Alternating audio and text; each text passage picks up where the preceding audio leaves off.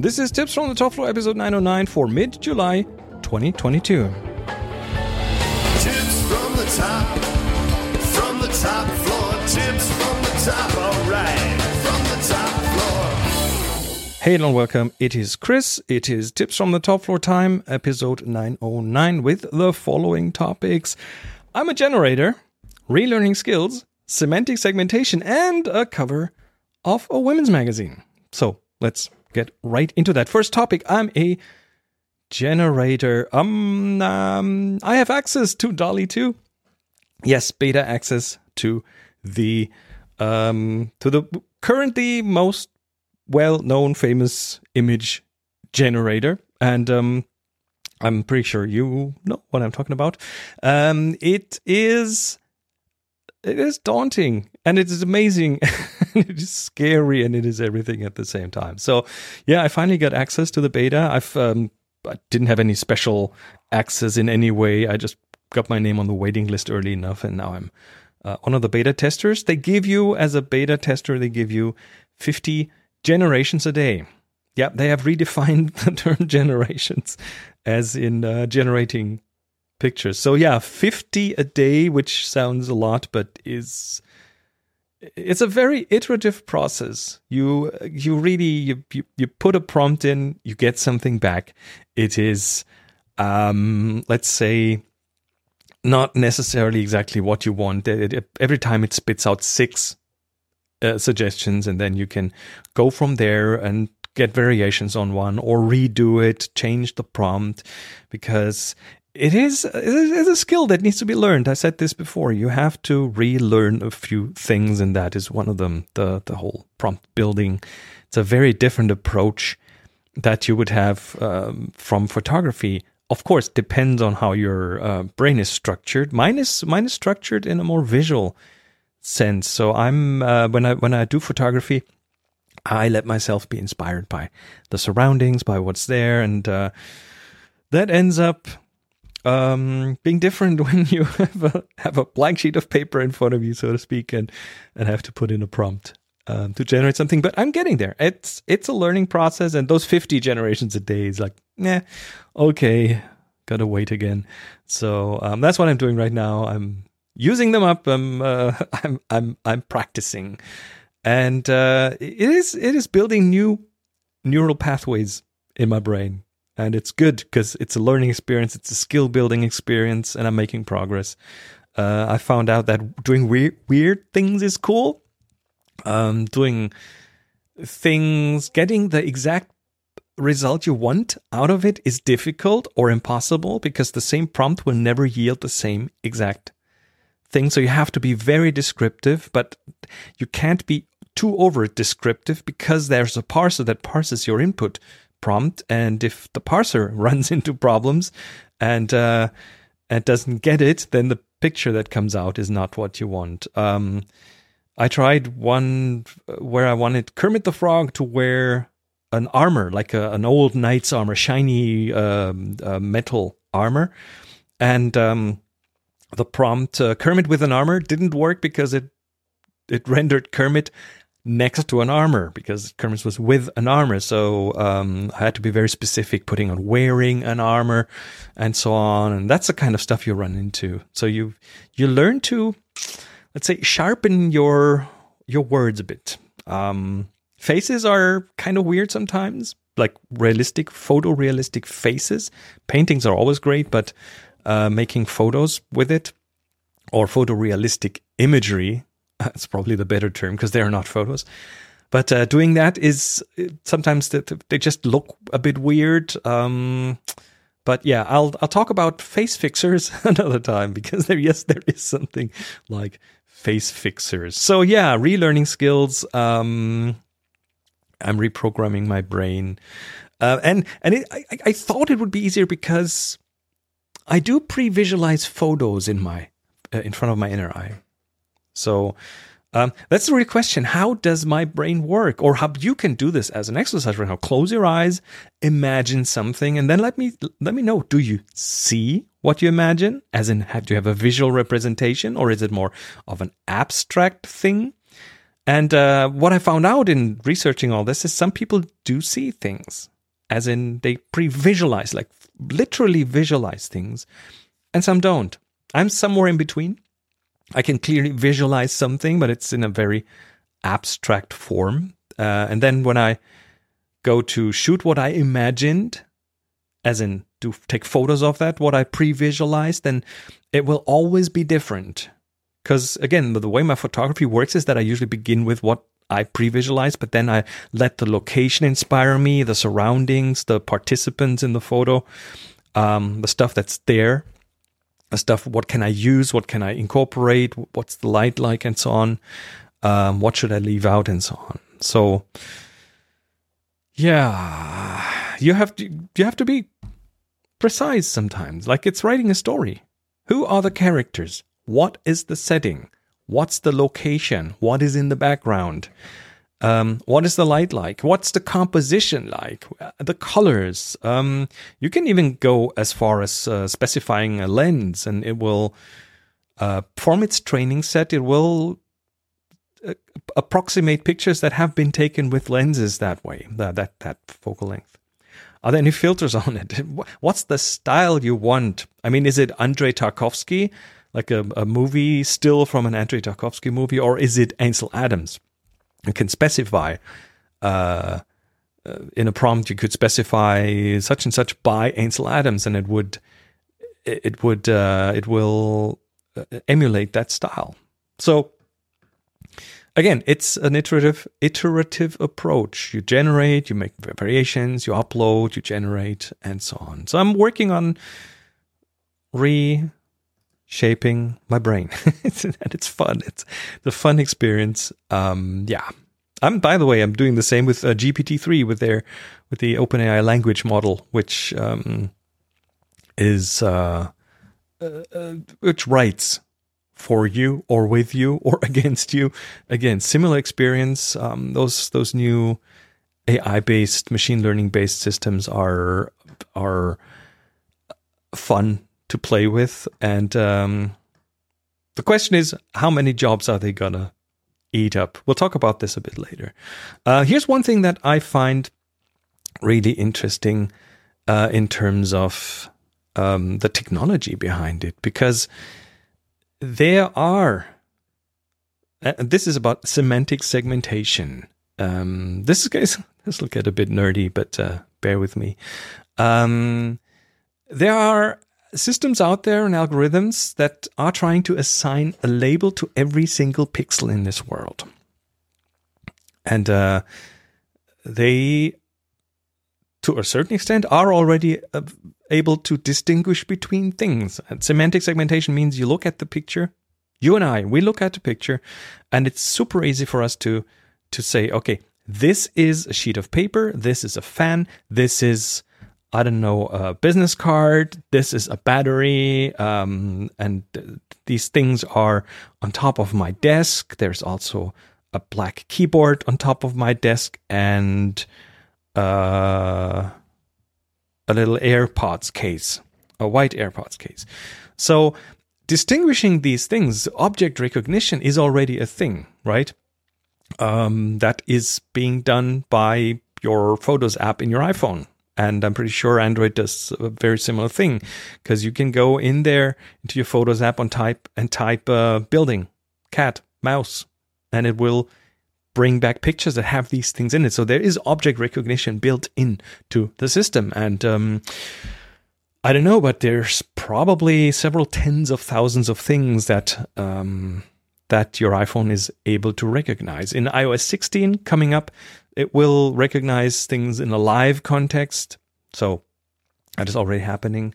But um, what else is that semantic segmentation for? Well, it is um, let's say here here are a few applications: VR, AR.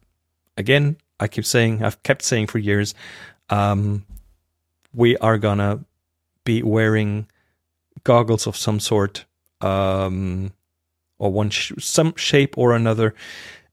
Not too far in the future. I'd say a maximum a couple of years. There's so much investment going on in this, so we'll we'll see these things. There will be less bulky and so on. But anyway, uh, with AR, which is a digital layer on top of reality. We will need segment semantic segmentation to, I don't know, to to see the objects and attach virtual things to them, like a virtual button that's attached to a light source, um, or uh, attaching a virtual screen to a wall, or I don't know, label plants in your garden. Um, there's like an abundance of use cases that you could think of. Uh, another one is is uh, autonomy in, in driving, self driving cars. Um, they need to be able to tell what's a pedestrian, what's a bicycle, what's a street light, um, what's a trash can, and what's another car. Um, stuff like pothole detection, so they can drive around, or speed bump detection, so they can slow down. Um, that's what their systems are have to do. Semantic segmentation. Find out what that thing is. Is that thing in the street uh, uh, a plastic bag that I can safely drive over, or is it a big rock that, and so on. So there's there's that kind of recognition going on. Um, and then of course that segmentation has to work with partial information. I mean, you you have things overlapping each other. Let's say, example, you have a couple of dogs. They are both the same color and they overlap each other visually. But the camera sees a 2D picture. So uh, the camera in its brain would ideally be able to still tell that that is two poodles and not just one strangely shaped one that has two heads and seven legs. So um, that is an ex- added difficulty that the systems are getting better at. And of course, where this is relevant for us is your camera will have a huge advantage if it can tell sky from person, from face, from flowers, and so on because then it can treat them in a different way. And guess what? Your smartphone is already doing some of that with the help of machine learning. There's neural networking chips in your smartphone that do these kind of things. It's not always perfect. I mean, if you look at portrait mode, which is the fake bokeh thing, uh, that sometimes has some weird artifacts, but it's getting there. And of course, w- what that will enable is uh, selective treatment of different areas of the picture. It's already happening. Make the sky look more like a sky. Fix the skin tone. Make the lawn nice and juicy green.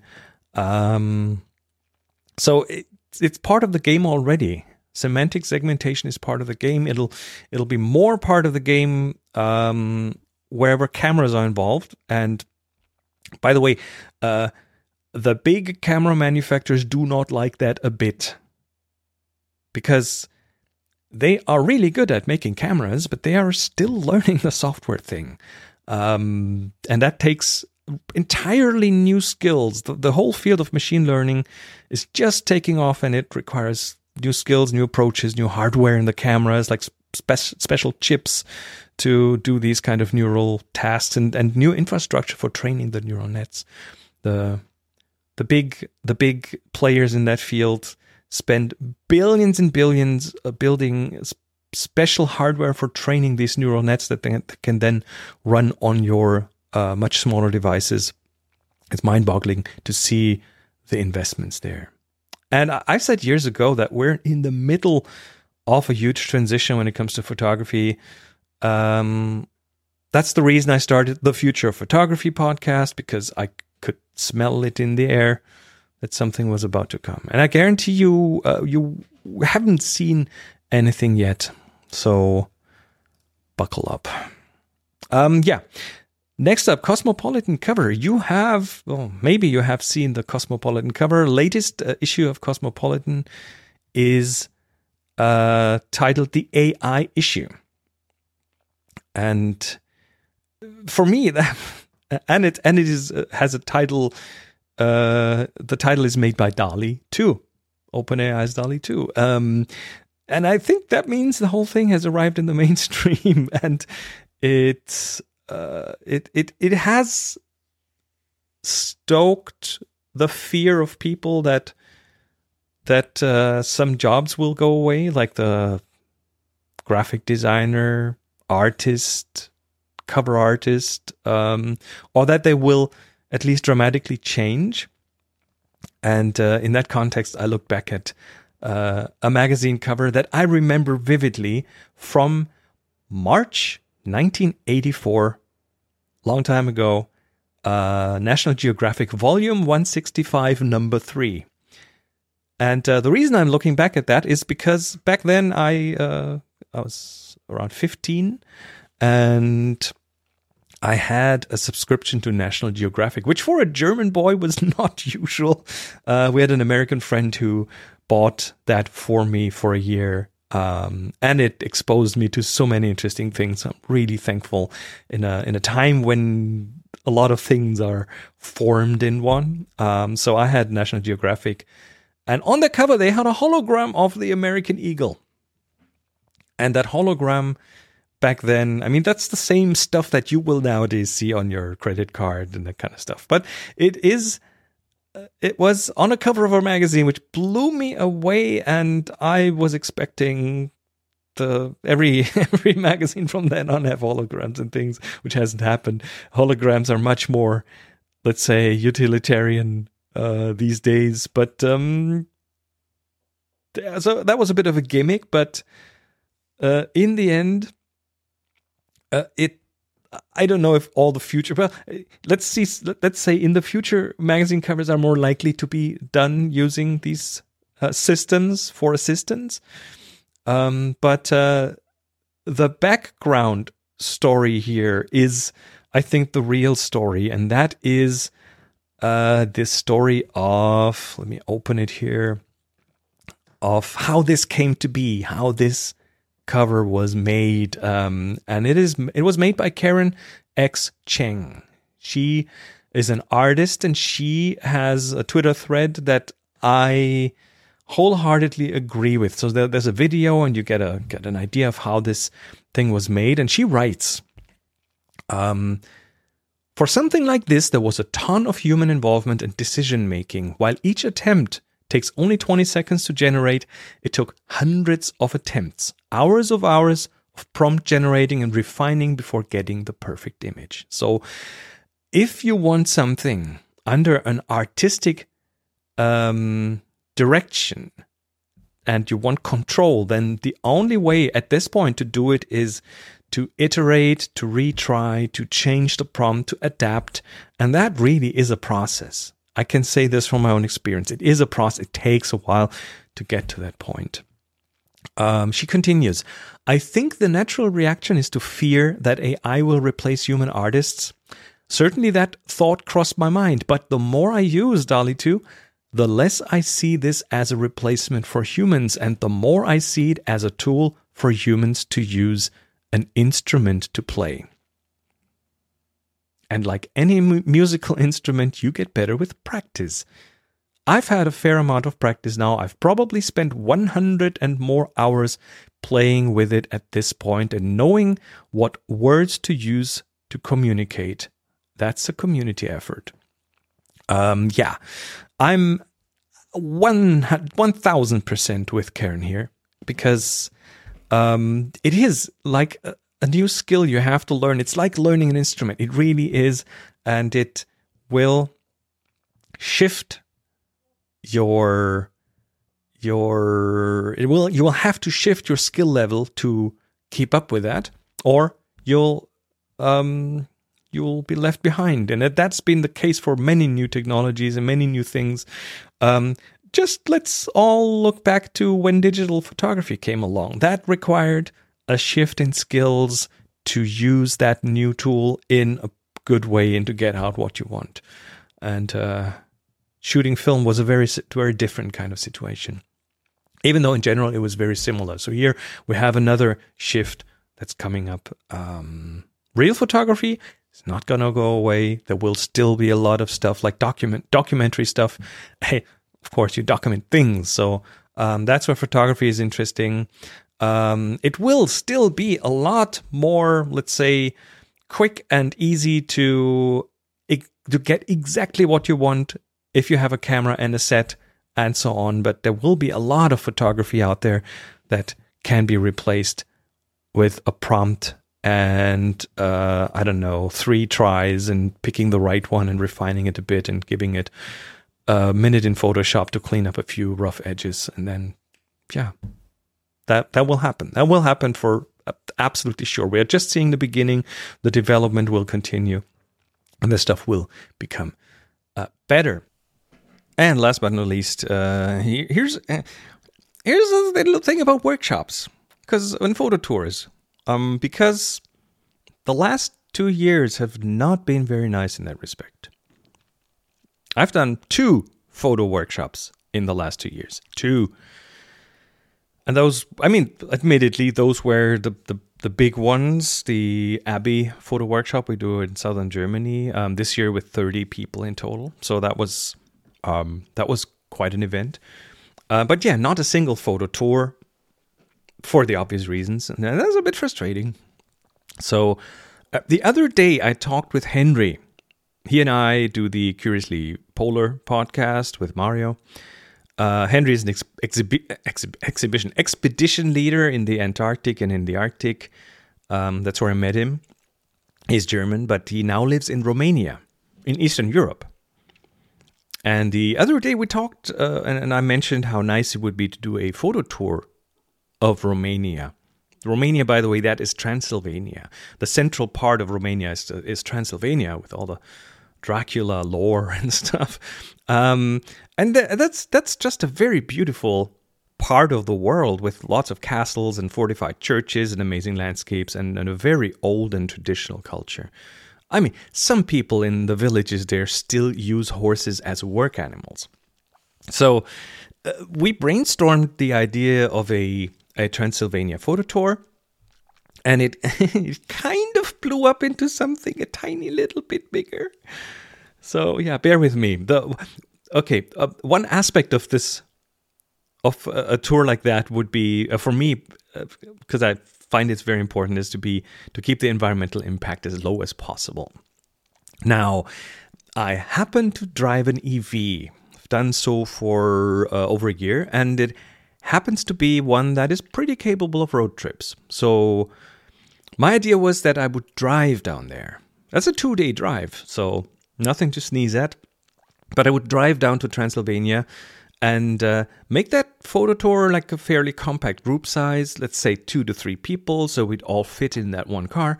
And as a small group, we, we'd be really flexible and we'd be a pretty tight knit group.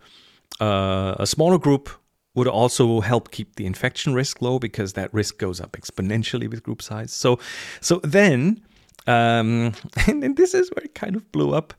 Um, then I thought to myself, hey, if you drive down there from Germany, maybe you could offer some of the participants to fly into Germany and you could all drive down there together. That would be fun.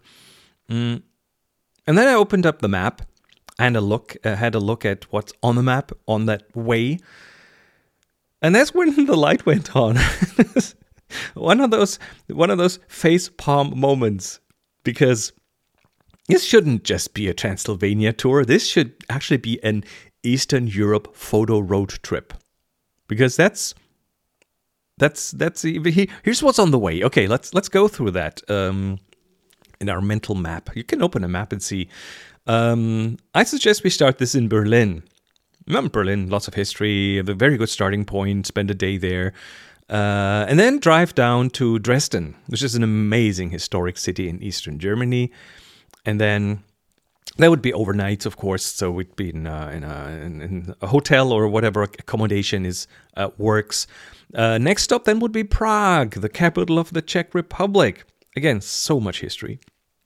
And next up would be Vienna in Austria. Again, history. I can only say history, culture. I love Vienna with its coffee houses and its famous backyards, and it's it's just the way it feels. Um, I take any excuse to spend some time there. Um, I would probably suggest to make Vienna like a two day stop because, again, there's so much to see and to photograph. Uh, and then continue on to Bratislava in Slovakia, and then Budapest in Hungary. And uh, then it's it's a couple more hops to to Transylvania from there. There's uh, like really cool stuff on the way. There's a national park on the way, and uh, and and some more castles and stuff. Um, so yeah, we'd then be in Transylvania, which is okay. Let me bring up Google here. Um, which is known for, I'm quoting Google now, medieval towns, mountainous borders, and castles like Bran Castle, a Gothic fortress associated with the legend of Dracula.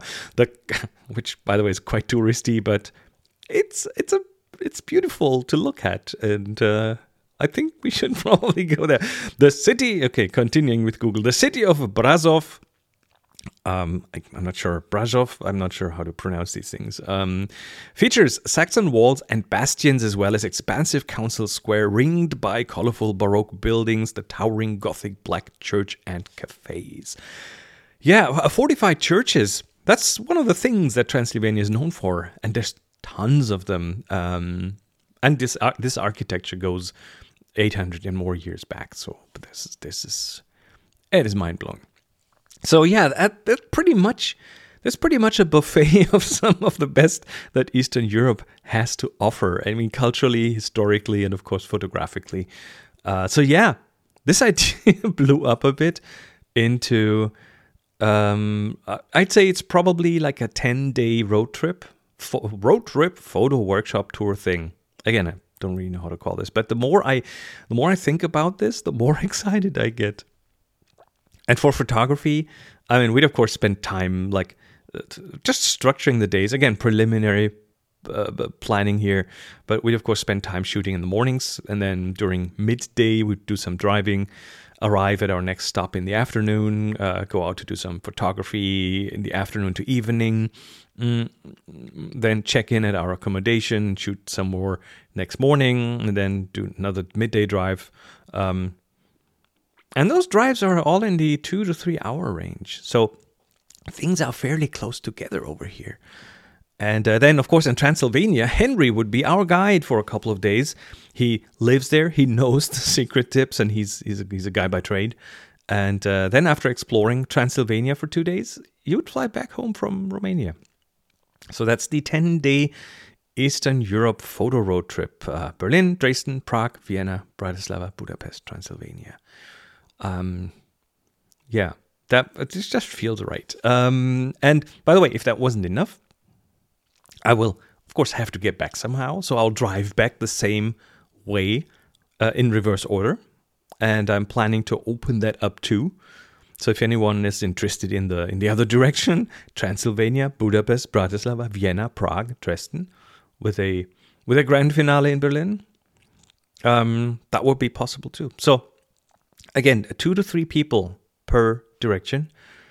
Um, let me know what you think. How, how, does that sound? Is that something that a few of you might be interested in? And again, that's just a rough outline. Needs a bit more planning. Uh, might even I might even do that trip on my own first to do some more scouting. I, I could vlog from that maybe a bit. Um, yeah, let me know what you think. Go to tfttf.com slash and uh, yeah, tell me what you think.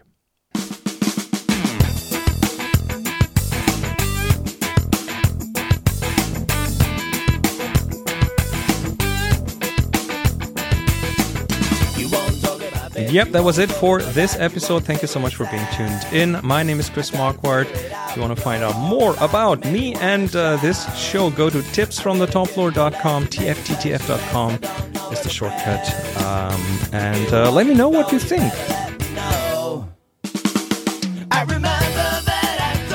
Best way to contact me is on Twitter at Chris Marquardt, Chris M A R Q U A R D T. And of course, this show, Tips from the Top Floor, has a Twitter account that's TFTTF Photo, TFTTF P H O T O.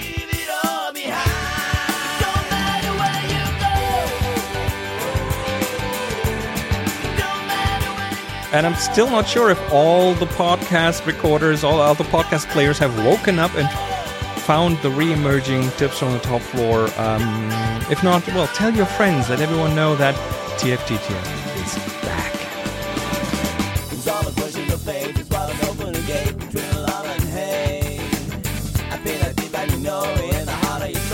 Also, still really interested in what your thoughts are on the slightly different mix of topics on this show. Um, is it cool? Is it not? You can send info. There are multiple ways to do that, and the best way to do it is go to tfttf.com slash hi, tfttf.com slash hi. And that gives you links to how to write feedback, how to record feedback, how to send in feedback. So tfttf.com slash hi.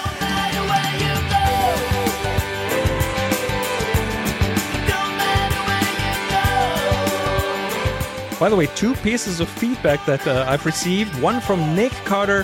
He writes, I was delighted to see your latest TFTTF podcast pop into my podcatcher today. I've been listening since July 2005, so it's very nearly there at the beginning. I'm excited to hear your plans for the future and hope you find the time to continue with TFTTF. Just think, you used to do three shows a week. I've also listened to TFOP, TFOP, the future of photography, since it started, so I haven't forgotten you.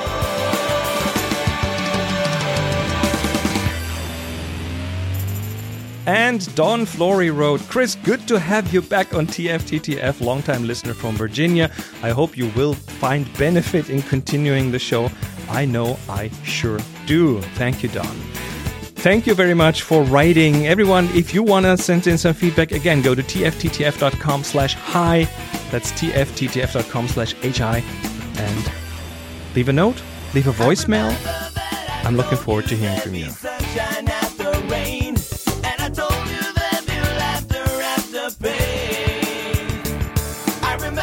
And that was it. Thanks for being around. This was episode 909. Until then, happy shooting.